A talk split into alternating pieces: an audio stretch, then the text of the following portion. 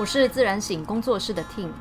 我相信所有的人都有权利，也有能力，能够以健全和简约的方式，过着热情洋溢、自由自在的生活。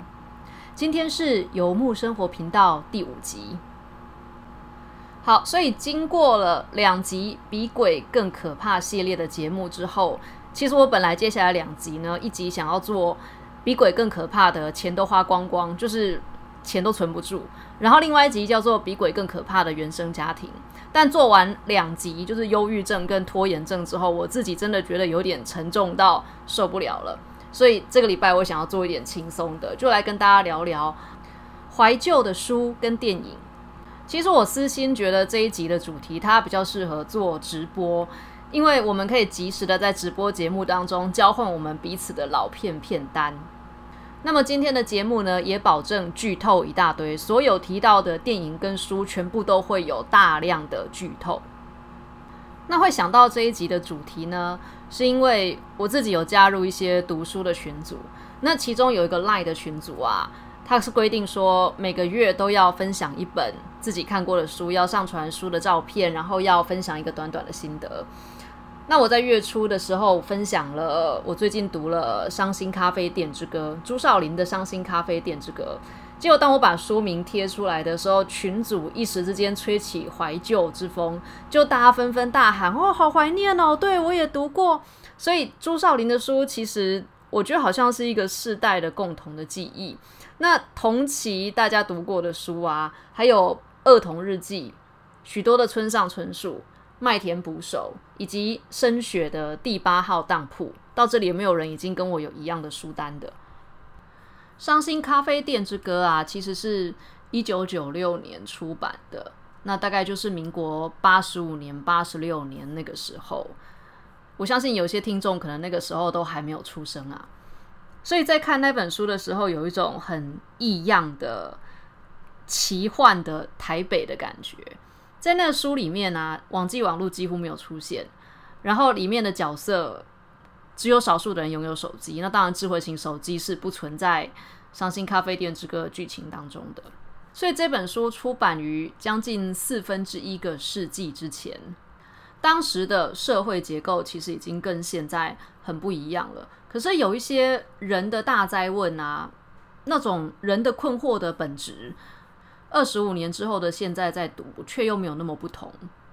一九九六，也就是民国八十五、八十六年那时候，台湾的社会才正好要从农业和工业社会开始转型，进入商业和资讯型的社会。然后书中的每个角色，其实都投射出了那个年代人们对于价值观转变随之而来的高度的不适应。女主角马蒂是一个渴望自由、渴望长出翅膀、渴望飞翔，可是却又抛不开对他人认同有所需求的三十岁的女子。在小说当中的背景是，整个社会对于所谓的成功这件事情啊，它的定义变得越来越单一。那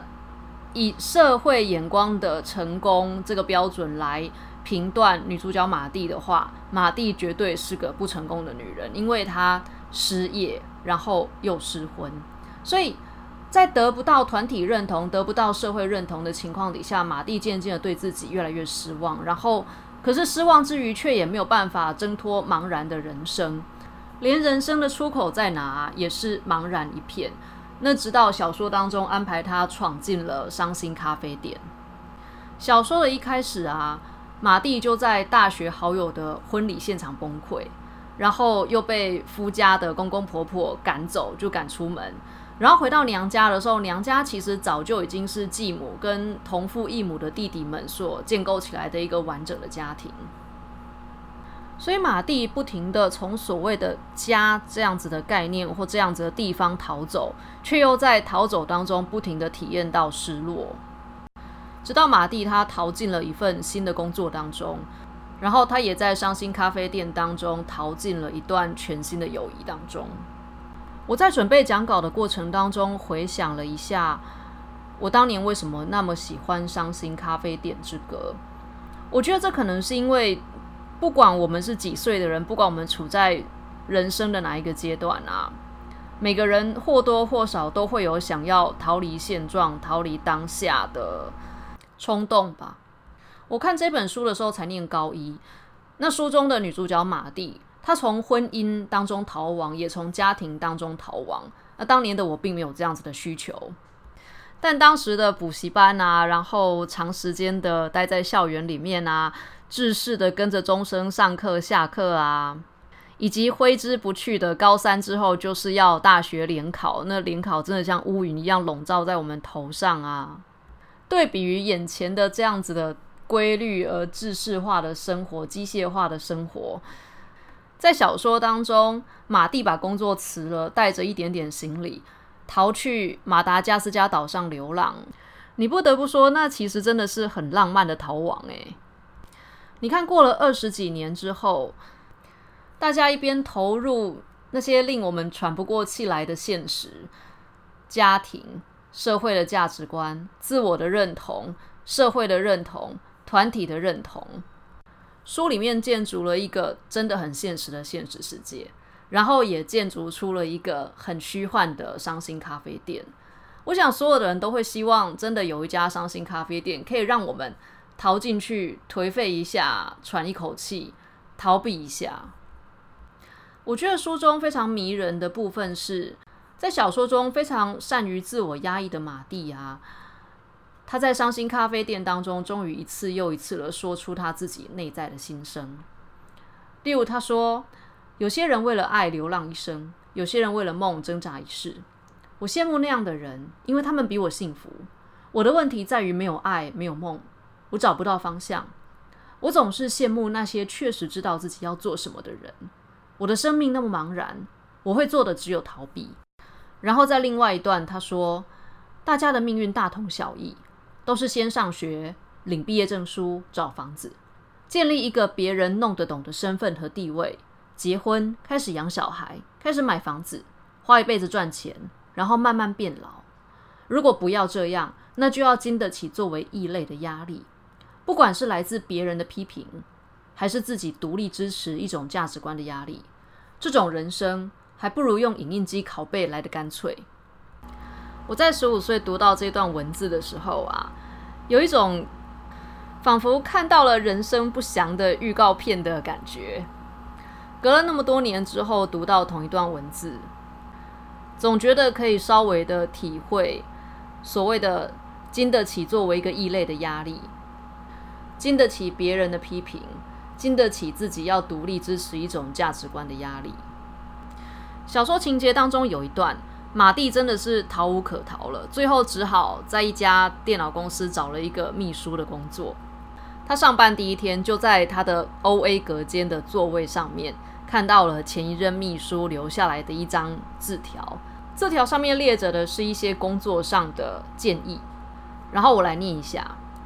上班的第一个小时，从事思考工作；午休前与下班前各整理一次工作日志；每天赞美三个人；撰写企划案时一次不超过一个小时；每周阅读完两种刊物，绝不绝不抱怨；每周与不同部门同仁午餐三次；每月整理一次工作进度量化表。最讨厌的是先做。星期六是从事规划性工作最理想的时刻。永远比预定进度早一步完成工作。假想，如果我是老板，我会怎么做？公司的利益在部门的利益之上。马蒂对这张纸条的评价是：完美的上班族奇观。做个上班族不就是这么简单吗？不过是按照这个提示单上的事项生活，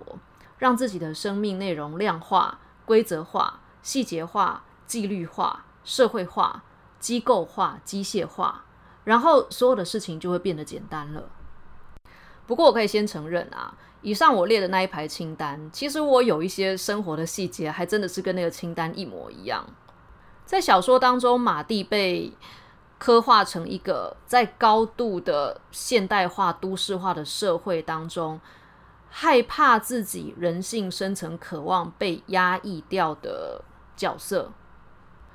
我觉得《伤心咖啡店之歌》有一个部分，他试着在探讨的事情是，在做自己与归顺于社会这两个极端中间，我们要往哪一端靠拢，或者我们有没有一个可能性是可以在中间找到一个平衡的点的？小说里有一段情节是，作者让《伤心咖啡店之歌》当中所有的角色从高处俯望台北，然后发表他们自己对于台北的感想。那在这个地方，其实就呈现出来这本书当中每个角色不同的处境、不同的价值观。那当然，后面的剧情也就开展了每个人不一样的生涯路径，以及每个人最后得到的结果也不同。例如吉儿这个角色，他认为人对这个社会有权利，也负有义务，所以他把社会或者人类的群体呀、命运共同体形容为巨兽，巨大的野兽。他说：“这只巨兽往东，我们就全体往东；巨兽呻吟，我们就全体受苦；巨兽思考，我们就全体困惑。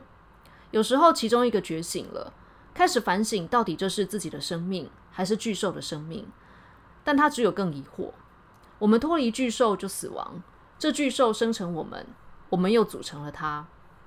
那在另外一段讨论自由的情节当中，吉尔对海安说：“你能够享有的自由，其实是来自于别人的自律。”那海安就是一个坚持彻底的自由，也不肯受到局限，彻底的反抗社会规范的人。所以他说。人的生命不会受限于这个巨兽的生命，只要一个清晰的注视，你不只看穿它，你还主宰它。这个巨兽，我要它既美又丑，让我尽可能的惊艳它。我要用神的思维来看他，我从超人那里得到神的思维。那当时的马蒂呢，还活得很无奈，也还是没有找到自己的目标跟方向，所以他在俯望台北的时候，他说。这片灯海像是压力锅里沸腾的泡泡，大家都在压力锅中拼命的伸展自己。他们以为上面有宽阔的空间。我不要这种典型的人生，工作工作，赚钱赚钱，剧本就是这样，这是一个枯燥的剧本。可是人人抢着当主角，谁也不愿意跑龙套。每一个人都汲汲营营，创造人人可以认可的身份与生活，却都忘了自己到底希望怎么活。没有一个人自由。我渴望找到自由，可是万一窜出锅子，结果呢？泡泡迸裂，变成空气，变成一阵风，风也许就自由了。我不知道泡泡怎么样想象风的自由呢？这些二十五年前被问出来的问题，拿到今天再来问一次，我觉得它依旧很应景。然后吉尔所形容的巨兽的那一段啊。我会一直想到现代社会当中那种跟风啊、一窝蜂啊、带风向之类的状况。我觉得这一头社会的巨兽，因为网际网络和资讯的发达，它变得更巨大了，然后也更不着痕迹的在吞噬着所有的人。我想相信《咖啡店之歌》，我应该找时间会再重读第二次，因为我在读第一次的时候。想要深深的沉浸在剧情当中，所以我读第一次的时候是非常快的，一口气把整个故事读完。读第二次的时候，我觉得我会比较有余裕，跟着书中的角色一起去思考这些他们问出来的问题。好，那因为聊到《伤心咖啡店之歌》，也聊到深雪的第八号当铺的缘故，所以就连带的想起了很多小时候看过的电影。然后我在整理那些电影的片单的时候，才发现啊，有一大部分的电影居然都是港片诶，所以我等于是看港片长大的。对照起此刻，就更加觉得不生唏嘘。不过说起来有点不好意思，因为讲到港片的时候，我第一部想起来的呢是《东成西就》，然后再来才是《东邪西毒》。《东成西就》其实是很腔的一部贺岁片啊。九零年代其实是港片那种武侠风格的黄金年代，徐克啊、陈晓东啊，他们其实都拍出了很多很有名的片来，《东方不败》《新龙门客栈》等等之类的。所以当年台湾的电影公司啊，就请王家卫来指导《东邪西毒》，然后《东邪西毒》当初真的聚集了超多大咖的，张国荣啊、林青霞、梁家辉、梁朝伟、刘嘉玲。张学友、张曼玉、王祖贤、钟镇涛、叶玉卿，全部都是大咖哎。但王家卫在拍《东邪西毒》的时候啊，超时又超资，也就是钱花过头了，然后电影的进度还落后。那为了要安抚出钱的台湾电影公司，然后也为了要回收某一部分的成本啦，当时的导演是王家卫嘛，所以监制是刘镇伟，所以刘镇伟就提议说，不然他来导一部喜剧好了。那因为那个时候正好快要过年了，所以他们就规划了一部贺岁片。所以东邪西毒啊，王家卫是导演，刘镇伟是监制。东成西就呢？刘镇伟是导演，然后王家卫来当他监制。所以贺岁片的东成西就，他其实当初就是为了要帮东邪西毒赚钱而拍出来的一部片。然后我觉得东成西就之所以能够被记得那么久，甚至他后来，我觉得他一度有比东邪西毒还要更受欢迎的原因，是因为你真的很难看到一部那么强的电影里面聚集了那么多的大咖。而且很有趣的事情是啊，当初东邪西毒它是要分成上下集拍，结果根本就难产，所以下集根本就没有出现过。那像叶玉卿跟王祖贤，例如说叶玉卿在东邪西毒当中的戏份本来就被安排在下集，所以他完全没有在东邪西毒当中出现。那至于王祖贤呢，是因为他镜头几乎被剪光光，最后在台湾上映的版本啊。但勉强只留了半边脸，而且好像只有几秒的样子。那多年之后，王家卫又重新再剪接一次，推出了《东邪西毒》终极版，王祖贤完全被剪光了，完全消失。结果这些本来是为了要拍《东邪西毒》而来的大咖明星啊，最后在《东邪西毒》当中没有出现，反而在《东成西就》当中获得了大量的戏份。我记得我看《东成西就》的时候，还在念小学。看的是录影带，然后多年之后，包括二十几岁吧，才看了《东邪西毒》。妈呀，就是《东邪西毒》，我真的看不下去，看不懂啊。然后不知道又过了多久，我才又再度挑战《东邪西毒》。说真的，我不知道你们爱不爱王家卫的电影，但我个人没有特别爱《东邪西毒》。王家卫的电影啊，我还是比较喜欢平易近人的《花样年华》。但我们在这边先把《东邪西毒》讲完。所以，当我多年之后又再度挑战《东邪西毒》的时候，最后一次看，其实比较能够看得出王家卫想要表达的那种片子里面的滋味。他其实没有按照金庸当初的原著小说去拍，他有点像是自己发展出一个《东邪西毒》的前传。它的概念就是那些后来各自具有山头的武林好手呢。其实他们都曾经经历过情感上的磨难，然后放下，然后因为伤过心了，放下了，所以才专心致志的练武，练出了非凡的功夫。所以电影一开始的时候，他就说：“旗子没有动，风也没有动，是人的心自己在动。”在王家卫的电影里啊，重点其实都不是那些很厉害的武打的场景或什么之类的。而是那些大侠们、大师们年轻的时候尚且浮动的心。然后我在看《东邪西毒》的时候，真的是年纪大了才看得出来，当时的港星啊，真的是色艺双全呢，都长得那么好看，然后每个人都有他们独特的魅力，然后演技又真的很棒。那相较于非常困难也非常不平易近人的《东邪西毒》呢？张曼玉跟梁朝伟拍的《花样年华》，其实真的是比较好懂的一部片。其实影片当中的情节并没有非常精彩或非常惊人的反转或什么之类的，但我觉得它那个美好的地方是那种画面当中的唯美。张曼玉演的苏丽珍啊，她穿的旗袍，还有那种怀旧的发型、怀旧情调的音乐。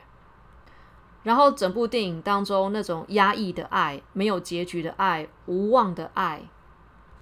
然后梁朝伟忧郁的眼神，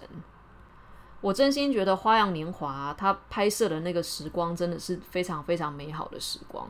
那正好是张曼玉跟梁朝伟最美好的时光。这部电影如果早几年或晚几年拍啊，这两个演员的气质啊、年龄啊、演技啊、那种相貌啊。可能都不会在那个最刚刚好的时候。我后来真的没有在其他的电影当中感受到任何类似的情调。至于后来电影《二零四六》跟《重庆森林》，我就觉得还好。在《花样年华》当中啊，苏丽珍跟周慕云就是张曼玉和梁朝伟演的男女主角，他们在旅馆当中幽会的房间号码就是二零四六，所以后来王家卫又拍了一部电影，电影的名称就叫《二零四六》。然后《重庆森林》的出现其实蛮有趣的，这又要回到《东邪西毒》。因为《东邪西毒》拍完之后又有复杂的剪接跟后置，所以《东邪西毒》总共剪跟后置了一年多。那在这个剪跟后置的过程当中啊，王家卫突然间有一个灵感，于是他紧急的把梁朝伟啊、林青霞、金城武还有王菲找来拍《重庆森林》。《重庆森林》呢只拍了二十三天，加上后置总共两个月，导致后来变成。重庆森林比较晚拍，结果还比东邪西毒早上映。其实我在整理这一集节目的片单的过程当中啊，我发现我年纪越大越爱看喜剧。诶，你们知道有一句话说，小时候喝啤酒都觉得很苦，长大之后喝啤酒觉得啤酒又香又甜，是因为那个时候的人生已经比啤酒更苦了。我在整理片单的过程当中，意外发现自己小时候看了那么多。沉重的、需要思考的、压抑的片，说真的，我有点惊讶。在进入下一轮的沉重片单之前，我先来讲一下另外一部我喜欢过的喜剧好了。刘镇伟拍的《天下无双》，那里面的演员包括了梁朝伟、王菲、张震跟赵薇。然后在这部片当中啊，刘镇伟恶搞了许多王家卫电影当中的台词。好，没了。天下无双讲完了，接下来我想讲自书跟大红灯笼高高挂。自书是自己的字，梳头发的梳。这部电影可以说是我对于女人要经济独立这个概念的启蒙电影啊。根据维基百科上所说呢，自书这个东西会出现，是因为长久以来汉文化当中的婚姻制度啊。真的对女人很不友善，所以大概明末清初年间的时候，广东那一带呢开始种桑啊、养蚕啊等等之类的。那女人第一次有了可以养活自己的经济能力，而这一群有能力自食其力的女性呢，有一些人为了不要在不幸的婚姻当中赔上一生，所以就透过特定的仪式。有点像是我自己嫁给自己这样子的意味，表态说自己一辈子不嫁，独身终老。那《自书》这部电影啊，是杨采妮跟刘嘉玲演的，它的背景就在四零年代的广东啊。因为《自书》这部电影我是很久以前看的，所以在准备节目的时候，我就上网查了一下电影相关的资料，以及《自书》这样子的习俗的背景。然后我真的觉得我可以活在现代，真是太幸福了。四零年代距离现在也真的没有很久，可是那个时代的女人为了不要结婚，她们要付出很多很多的代价。例如说啊，自梳女她不能死在娘家或死在其他亲戚家，死后父母也不能替她就是办后事，所以能够依靠的就只有其他自梳的姐妹。那古代迷信啊，未婚的女人因为没有后代，所以往生之后也没有子孙拜她，可能魂魄会无依，就会变成孤魂野鬼。那为了要有个香火呢，这些已经决定独身一辈子不嫁的女人哦，还要替自己买门口、买亲手。买门口就是找个人跟他举行婚礼，但是婚后也不洞房，然后立刻离开，而且还要出钱替这个名义上的丈夫再买一个妾。那这个名义上的夫家啊，如果有什么事情，自梳女还是要以正妻的身份出面帮忙哦。活着的时候，不只要为往生之后自己的神主牌位的去处操心呢。自梳女虽然没有人可以强迫她们出嫁，但是她们活着的时候也要守贞，也就是自梳女是不被容许跟男性恋爱或是发生亲密关系的。如果被发现啊，要进猪笼。所以就是个你活着的时候哦，不嫁可以啊，但是你也不准自由恋爱。你看看，只是为了不要结婚，要付出那么多的代价。无论是金钱上的代价，或是一生当中人际关系上的代价。你知道，有的人会说啊，呃，例如说以前那个年代，台湾的经济多好多好，就算是打扫阿姨也有一百个月的年终奖金可以拿之类的。但我仔细想想啊，如果再让我选一次，我大概也不会想要生在过去那个年代，因为生在过去那个年代，就算我有一百个月的年终可以拿好了，我可能也只能当打扫阿姨，因为过去那个年代人可以做的自由的选择真的很少。当然，我想这个时代可能已经没有所谓的一百个月的年终可以拿了，但我自己是把这件事情视为呢，我就付钱买了一个自由的年代，一个。知识如此的平价年代，一个有网络的年代，一个女人不结婚也可以自由恋爱的年代。我有段时间比较密集的读了女性主义的书，所以回头看自书这件事情的习俗，我觉得人的故事比鬼故事可怕多了。然后讲到汉文化当中的女性，另外一部我觉得很棒的电影是。张艺谋在一九九一年拍的《大红灯笼高高挂》，他有原著小说，原著小说的书名更直接一点，就叫《妻妾成群》。《大红灯笼高高挂》其实是我觉得电影比小说好看的一部作品。在电影当中非常重要的一个情节的设计就是捶脚，然后捶脚的时候会有那个小铜锤的音效，那个音效在。电影当中的深宅大院当中缭绕，真的是电影当中非常棒的一个元素。而捶脚这个这个情节的设计啊，在小说当中是没有的。我觉得这个是非常棒的一个改编的地方。其实大红灯笼高高挂，你可以看成就是一部宫斗剧，在一个深宫大院当中，四个姨太太之间互相的算计陷害，然后有的人死，有的人发疯。然后电影当中，我觉得有一个拍的很棒的部分是，只有第一幕迎亲的车队啊，有拍到大宅院之外的镜头。那自从巩俐演的那个四太太嫁入了大宅院当中之后，整部电影拍完，你会发现那部电影从来没有告诉观众任何有关这个宅院之外的世界的任何事情。而且在拍摄庭院的镜头的时候啊。导演会选择将镜头置中，所以视觉效果会变得更方，然后更冷、更硬。那因为是大宅院的缘故，所以门跟门之间会有那种俄罗斯娃娃套在一起叠成的那种框框，里面有框框，框框里面有框框。戏里面那个有钱人家的宅院啊，那个至少它有三进，就是有三层。所以观众在看电影的时候，除了影片的最外框框之外，它其实那个拍摄的角度会让你看到更多框框里面还有一层的框框，又一层框框，又一层框框，然后所有人活生生的性命都在那个框框里面被框死。那前几年的时候，宫斗剧其实在台湾也还蛮红的嘛。可是我觉得后来这些宫斗剧啊，什么《甄嬛传》《如懿传》、什么《延禧攻略》什么之类的。这些宫斗剧看起来都还活生生的，很有生命力。可你如果真的去看《大红灯笼高高挂》，你真的觉得那部电影里面那种死气沉沉，比活生生的感觉要来的强烈的多。真的有一种人在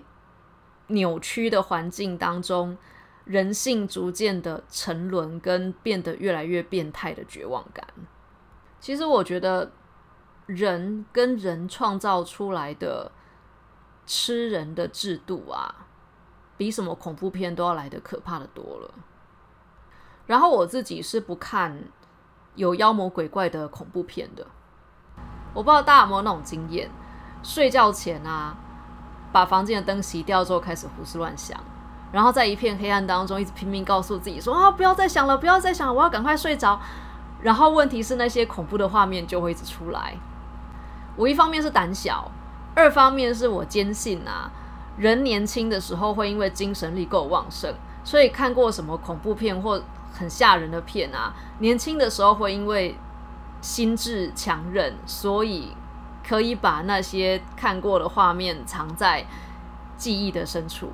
但我觉得年纪大了之后，那些东西可能我的意志力再也压不住的时候，它会变成我每个晚上的噩梦。所以我是坚决不看恐怖片的人。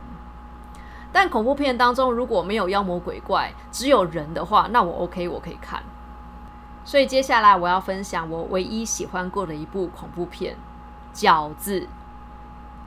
好吧，我喜欢饺子的原因，我相信一定有人跟我一样，就是那片子里面的饺子看起来实在太好吃了。那粉红色的饺子看起来超棒的啊！我每次看那部片都觉得很饿。其实剧情我也觉得还蛮普通的啦，就是嫁入豪门的女明星在年纪大了之后，很想要恢复青春的美貌，所以不惜就是做有违道德的事情，吃用堕胎的婴儿做成馅料的水饺。